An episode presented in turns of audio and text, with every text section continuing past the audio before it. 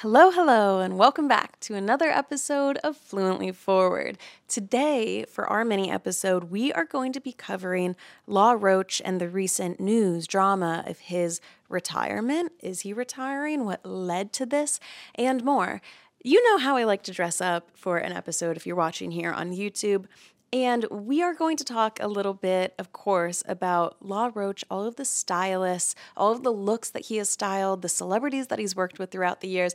And this has been my hardest outfit to dress for to date because he's usually dressing ball gowns, stunning, exquisite looks that belong in museums. So I'm trying to do a little knockoff version of the Zendaya look for Oscars 2022, where she was wearing like a white button down crop top and a silver skirt. It's from Banana Republic and thredUP okay? So I'm not styled by Law Roach, but if he's retiring, hi, obviously I'm in need. So I think the one good thing out of his retirement could be maybe he's got some room for other people out there. Now, this news basically came as a shock to some, but not to me, and we'll be talking about this later because Law Roach, under his handle Luxury Law on Instagram, posted a week ago just with a photo that said retired on it. And he basically said, quote, My cup is empty. Thank you to everyone who supported me and my career over the years. Every person that trusted me with their image, I'm so grateful for you all. If this business was just about the clothes, I would do it for the rest of my life, but unfortunately, it's not.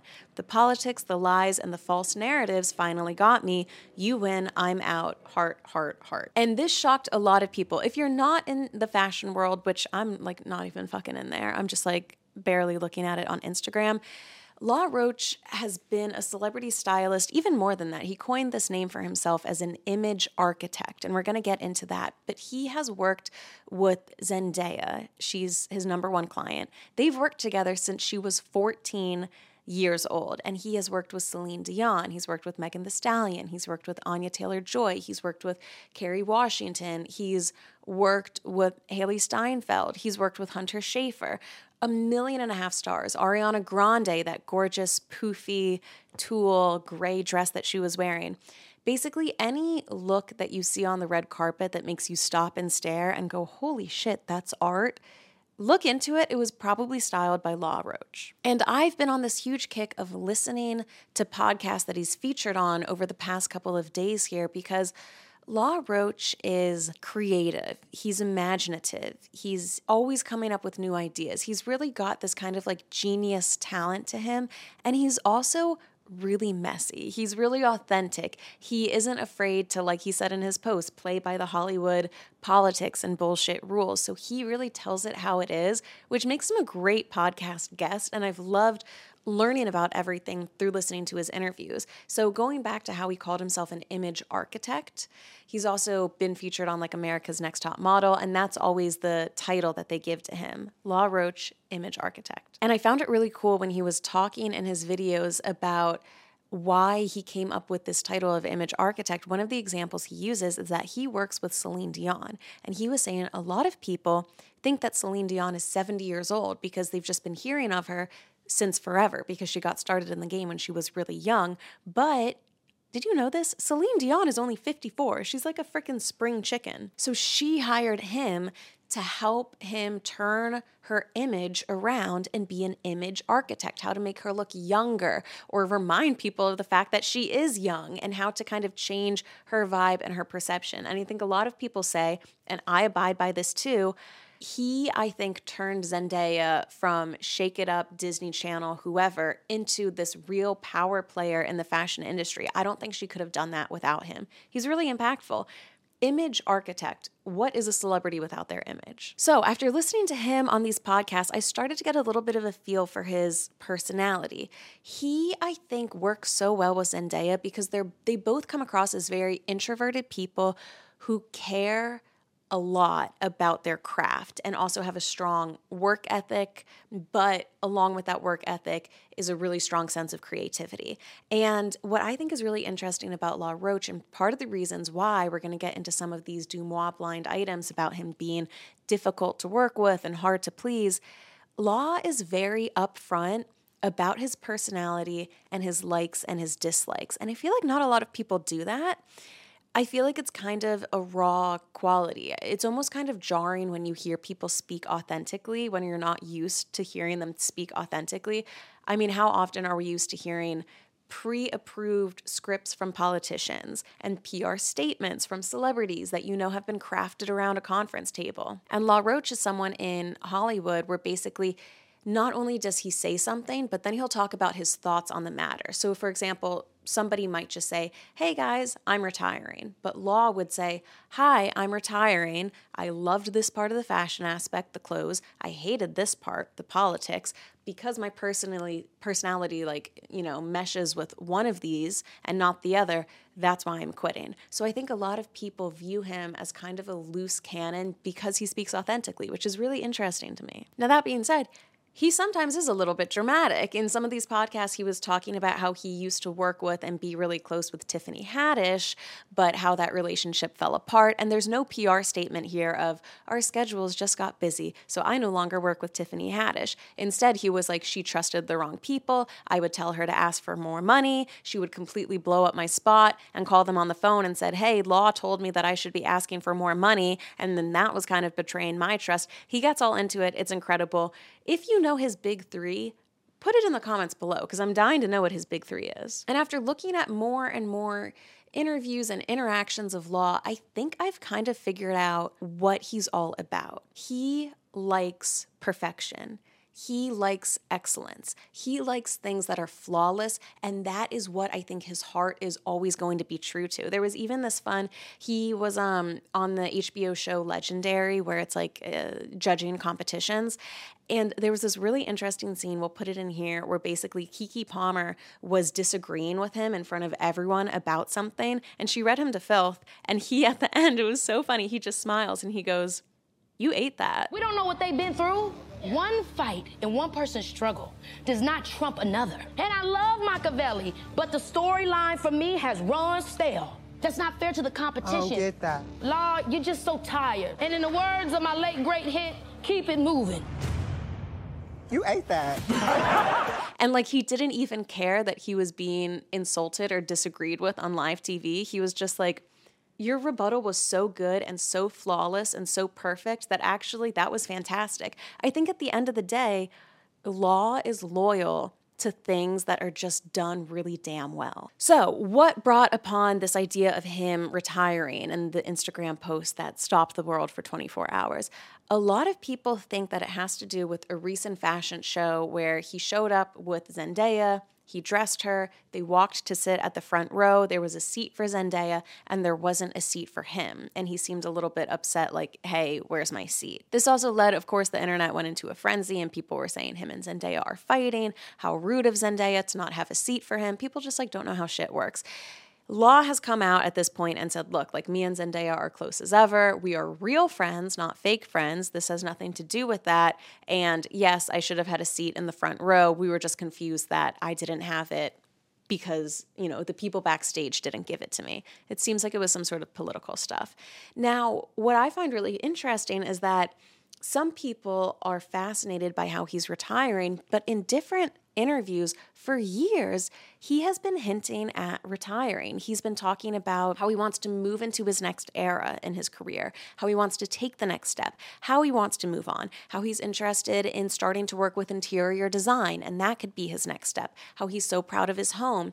There was even a look that he had for Celine Dion where she was on stage, and he said, Her look was so good, I almost felt like I had to retire. So, interestingly enough, he's been slipping that word retire into his rhetoric for the past couple of years. So, I don't think this is too much of an actual surprise. Another thing I want to mention is that he's been asked before in different podcasts what it's like dealing with racism in the industry. And he's we we've all seen if I had to bet like what industry has got to be the most toxic out there, fashion has got to be 100% in the top three. And I don't even know that much about fashion, but we've all seen Devils Wear Prada. So he's talked about different stories where he'll walk into, I keep saying a room because I don't know much about fashion. Maybe there's a styling, something backstage, but he'll walk in and somebody will greet his white female assistant thinking that that is him you know, the important person in charge. So uh, he's talked about different moments like that. And I also want to bring up kind of a similar story because I, I'm seeing a lot of people online be like, probably fueled by some of these blind items, law is so petty, so hard to work with. And I'm reminded of the story of Shonda Rhimes leaving ABC to go work with Netflix. And Shonda Rhimes basically created like 2% of all of the TV shows you've ever watched Grey's Anatomy, Bridgerton, Scandal, How to Get Away with Murder, and many, many more. And before she was working with Netflix, which she's doing now with Bridgerton, she was working with ABC. And underneath ABC is like a million and a half companies. Dude, like the entire world is run by five companies. But underneath ABC is Disney. And after working for ABC for years, you know how big Grey's Anatomy is, all of these shows. Shonda Rhimes was going on a trip to Disney underneath, once again, underneath the umbrella of ABC. And she said, Hey, can I get some extra passes? We need one for the babysitter and my sister. And ABC was being very picky about it. Oh, we never do this. We never really give out tickets. Like it's not something that we can do, blah, blah, blah. But, you know, for you, we'll make an exception. Like, why are you pissing and moaning about a Disney ticket? They give them away on the radio, but like, whatever. So she finally gets her extra ticket. She goes to Disneyland. The ticket doesn't work. She gets on the phone with someone at the company. And after trying to get the pass validated, the executive said, quote, don't you have enough? So after that conversation, she then talked to her lawyer and she said, let's get me over to Netflix. And this spurred a lot of conversation on the internet because people were saying, Hi, you're a millionaire. That's only $154 you had to pay for a ticket. Couldn't you have just done it? And then there's the side of the argument that says it's only 154 tickets or dollars for a ticket. I've given ABC probably 2 billion dollars in profits and they're dragging their feet over giving me a $150 ticket. That's insane. And something that Law Roach always talks about, whether he is in these podcast interviews or speaking in America's Next Top Model, is that he knows his worth. And it's, it's funny, a lot of times in America's Next Top Model, too, he'll be like, I'm expensive. I'm expensive. Like, I'll send you my invoice. I'm expensive.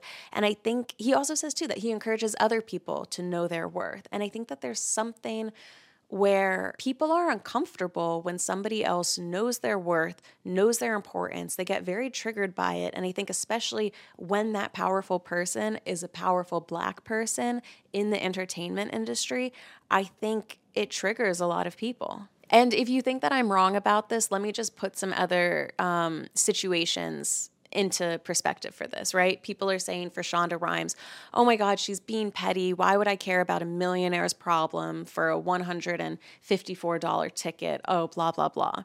When Taylor Swift, also a millionaire, multi, multi millionaire, was fighting to get her master's back, we as like a society didn't say, "Oh my god, that's like a millionaire's problem. Who cares?" In fact, there were fans who took their own money and bought her a billboard to say that they support her. So why is it that when Taylor Swift has a millionaire problem, you buy her a billboard to support her, but when Shonda Rhimes has a millionaire problem, you're like, "Oh my god, that's petty. Why do we care about millionaires?" It just doesn't add up. And you can think of that too every time Law Roach on America's Next Top Model is like, "Hey, I'll send you my invoice. I'm expensive." Expensive. Some people I've been seeing in comments online, oh my God, that's so classless. He has no class to say something like that. That's so rude. Are you also commenting that on Ariana Grande's song Seven Rings, where she talks about how she can't stop swiping her credit card? And if you're sad in life, it's because you don't have enough money to solve your problems. And she's obsessed with spending all of her money and she buys closets for her friends and her boyfriends and all of this shit. No, you don't say that. It's annoying and hypocritical when people will be obsessed with billionaires' morning routines and how impressive that they made it there for nothing. And oh my God, Meryl Streep in Devil Wears Prada is so bougie and so cutthroat, and I love it. But Law Roach doing the same thing.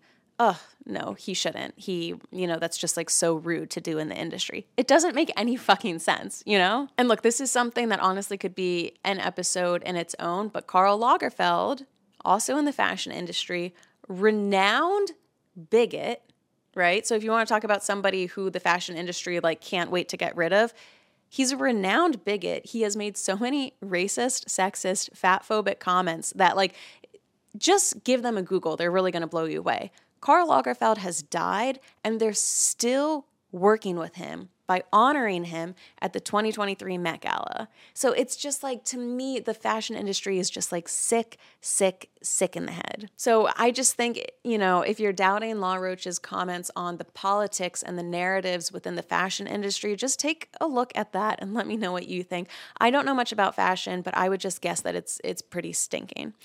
Now, there have been blind items put out by DeuxMoi. I, of course, am still blocked, but I can Google around for them, so I've brought them in for today's episode. All right, this one by DeuxMoi. Law is not retiring. He's frustrated by not getting the respect he deserves, especially at Louis Vuitton, since he was the reason why Zendaya was noticed by the media and casting directors in the first place. Another blind item. Can't wait for the tea to spill about this celeb stylist, because if you know, you know. I know a few people who have worked with and for him, and no one ever had anything nice to say. He still owes the, some of them money.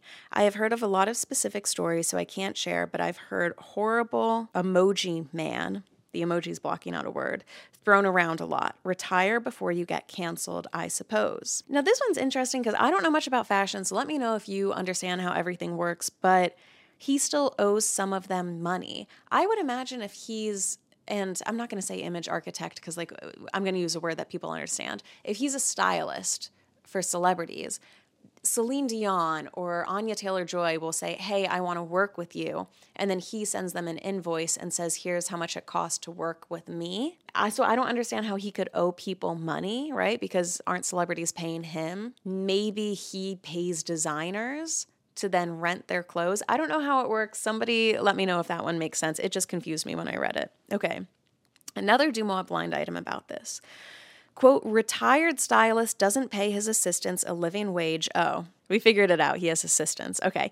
Doesn't pay his assistants a living wage and forgets to pay them. On top of that, you should see the way he treats them. It's horrific and sad. It's shocking more celebrities aren't aware of his actions. It's sad to see so many people giving him attention and begging for him to stay around. He doesn't partake in a majority of the decision making unless it's Zendaya. If you want to keep viewing his magic, then follow his assistants. And I think that's an interesting blind item because that's one of the blind items where time will tell, right? Like if he stops working with Zendaya and her looks dramatically change, maybe it was him. If her looks stay fantastic, maybe she was a big part of the creative decision making processes, as well as his assistants, right? Will his assistant start to dress I don't know, Hailee Steinfeld and like turn her into a fashion icon? If so, then we could say this blind item would be true. All right, and then this is the last one here writing on behalf of the fashion PR girls. All of them have endured nightmares with this proclaimed retired stylist. With the Louis Vuitton show, he showed up to the show nearly an hour late. He knew well in advance where he was seated, but he still proceeded to make a scene. And I'm just going to interject there because if you've seen the video of him and Zendaya walking up to the front, he doesn't make a scene. Like he stands there. He stand that's actually all that he does. He stands there and then Zendaya looks to the back and they like look for a seat and then the video cuts off. So that's really to me, I mean, that's not making a scene. Anyway, that aside, he is the absolute worst stylist to work with and will bully and torment every single PR while begging for their clothes. Brands and agencies continue to work with him for the sake of relationships with his VIPs, but I can definitely speak on behalf of all of us by saying that we are all sick of his bullshit and hope that this retirement is real and not yet another public temper tantrum to gain sympathy from the general public. So there we have it. We've got some pretty pointed blind items, and then we've got a little bit more more. All I'm going to say is if your opinion on Law Roach only comes from seeing some of his stylings on the red carpet and some of these blind items, I really suggest just listen to one of the podcasts that he's been on. I think you really get to know what someone's about when you listen to them for 60 minutes straight. I just got good vibes. He's definitely a little bit messy and he's definitely a little bit dramatic and he's definitely a little bit theatrical with how he expresses himself, almost sometimes in a little bit of a woo woo way. But also, that fucking makes sense, dude. Could you imagine if, like, I don't know, typically like accountant an image architect. Like there's no Venn diagram in the middle where it's like, oh, they both have the same personality. So let me know what you think.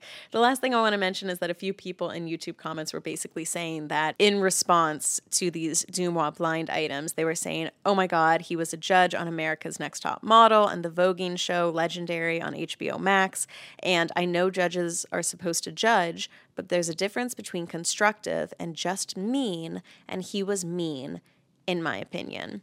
I've only seen a few clips of him judging, and I thought that, yeah, he was strict. But once again, I think that it came from a place of like, he loves excellence and he loves when things are done well. And I think he's pretty honest across the board because we saw in that example, even if Keke Palmer is delivering him an absolute verbal smackdown, if it's done really well, he's like, good job. That was a really good smackdown. So I think I think he's just misunderstood and I think that he's someone who just cares a shit ton about craft and getting something done really well. If I had to imagine going to high school with Law Roach, I would probably hate being in a group project with him because he would be like super anal about the project being right but I would love for him to dress me for prom. Do you know what I mean? Like he's damn good at what he does. So let me know what you think about all of this, the rumors that you've heard, what you believe in, and what your favorite look is. You don't have to say it's this one. This one, you know, sometimes I get it pretty close on with the outfits. This one this, this one wasn't that close. But you know what? Stick around for next week, okay? I'm going to try to get better at these every week. So, thank you for hanging out with me and I will see you on Monday for a full episode of Fluently Forward. Bye guys.